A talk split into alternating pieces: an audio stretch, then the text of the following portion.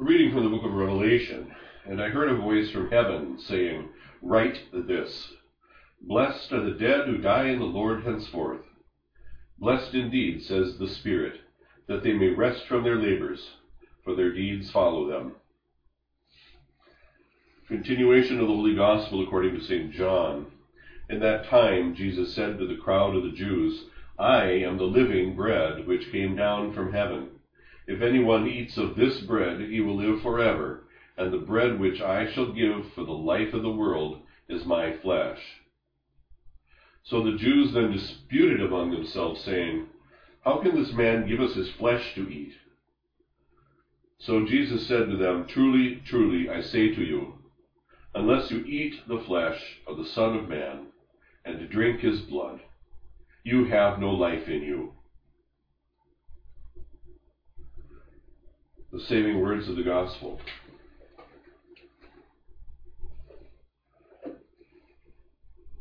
Well, today I'm celebrating a votive mass called the Daily Mass for the Dead. It's a Requiem Mass. And we call it Requiem Mass, Requiem, because of the uh, the first word or the first chant of the Mass, the introit.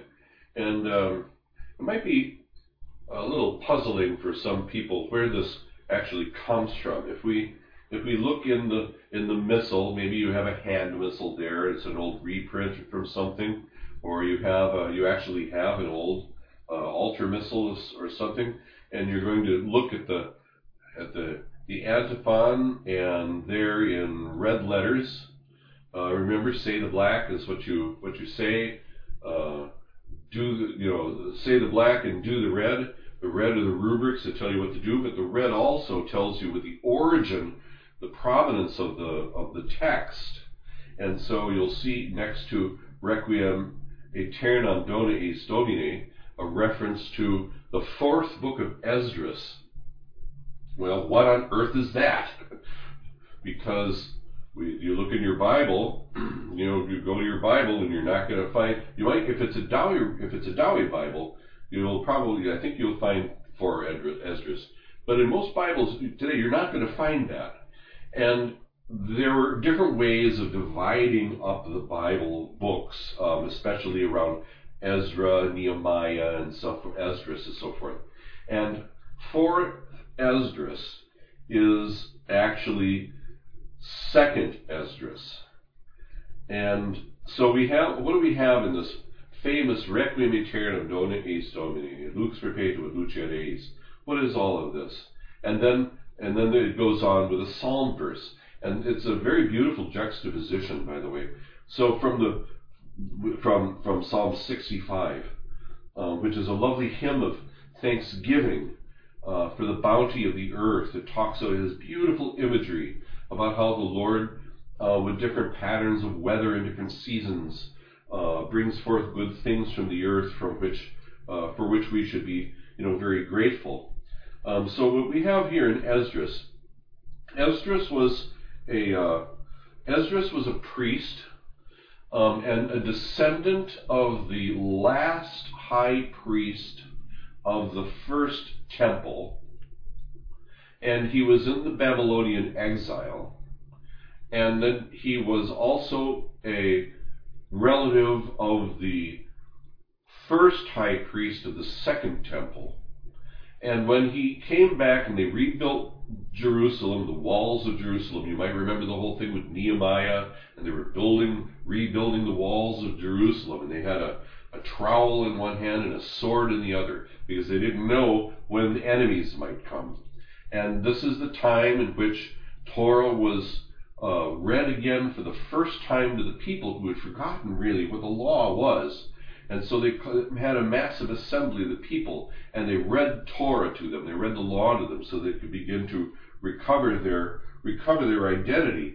And so this is the period of time in which uh, this this uh, this figure emerges, Esdras, Ezra. Um, as to when the book was written, um, some there's a bit of dispute. Some think it's a little bit later, but that's that's okay. And you know, fourth Esdras, when we get into that section of of the writings attributed to this figure, um, we have um, um, all sorts of different um, other uh, interpretations of the law uh, and about practical matters, but we also have various visions and so forth. It's a it's a fascinating book, but I just thought I would give you the the context uh, in the uh, in the, the the book for the verse that we have today. Um, Ezra, the priest, is on Mount Horeb, and he says here, and this is um, uh, two Ezra's in your Bibles, and um, it says, I, Ezra, received a command from the Lord on Mount Horeb to go to Israel. When I came to them, they rejected me and refused the Lord's commandment. Therefore I say to you, O nations that hear and understand, await your shepherd. He will give you everlasting rest, because he who will come at the end of the age is close at hand. Be ready for the rewards of the kingdom, because eternal light will shine upon you forevermore. So you can see that there are pieces of these of this these of a couple of verses there that are put together to be the antiphon for the requiem for what we call the, the requiem mass, the intro and antiphon. Now it's interesting to to read what what goes on uh, immediately after this section. I I thought it was pretty interesting, and I'll just continue for a moment. Ezra's, Ezra continues, Flee from the shadow of this age. Receive the joy of your glory. I publicly call on my Savior to witness. Receive what the Lord has entrusted to you and be joyful, giving thanks to him who has called you to heavenly kingdoms. Rise and stand and see that the feast of the Lord the number of those who have been sealed.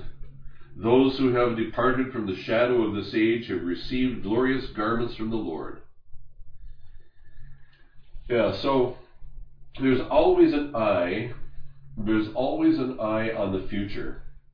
And uh, we have to have an eye on our own future too, don't we? Um, in that, from the book of Revelation, we have that last line of the Spirit um, saying, and John hearing and writing it down, that blessed are those who die in the Lord henceforth. Blessed indeed, for they will rest for their labors, for their deeds follow them. I have the, I have a, an image of uh, some whimsical image of of someone uh, moving closer and closer to his judgment um, after death, maybe in a big line or something, I don't know. And uh, deeds like little scrolls or something, you know, running after him in a little pack, you know, and then jumping up and unveiling themselves uh, before everybody's eyes at the at the judgment. This is a whimsical kind of an image, but uh, but but something concrete. It's uh, our deeds follow us. Uh, we're going to be responsible for all that we do uh, before God and all that we say. So, always with an eye to the future. I think it's a good idea that when we that we say that that prayer that that prayer very often, Requiem aeternam, dona eis Domini, lux perpetua luceat eis. Now you know a little bit more about where it came from. Um, but it's good to pray for the dead and to use that prayer. But also with a with a mind for our own future rest. Remembering every time that we say it, just as the people for whom we pray, their deeds followed them to their judgment of whatever there was going to be, our own deeds are going to follow us to our own judgment, whatever that judgment is going to be. So we have something that we can do about that now. We can we can make sure that those you know scrolls are on the on the on the right side of the of the the right side of the reckoning, as it were.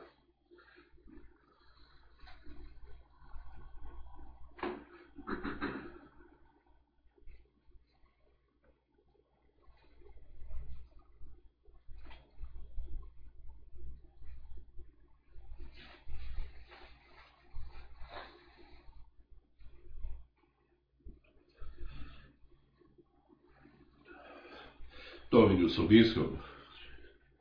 Oremus.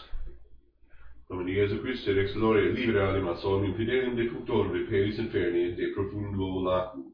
Libera eas de ore leonis ne absorbe ad eas Tartarus ne canant in obscurum, sed signifer Sanctus Michael, represented eas in lucem sanctam, quam olim abre promisisti et semni eus. Ostia se preces tibi domine laudis oferimus, tu sucipe pro animabus illis, quarum hodie memoriam facimus, Paceas Domine deporti transiria vitam, quam olim abre promissisti et semini eius.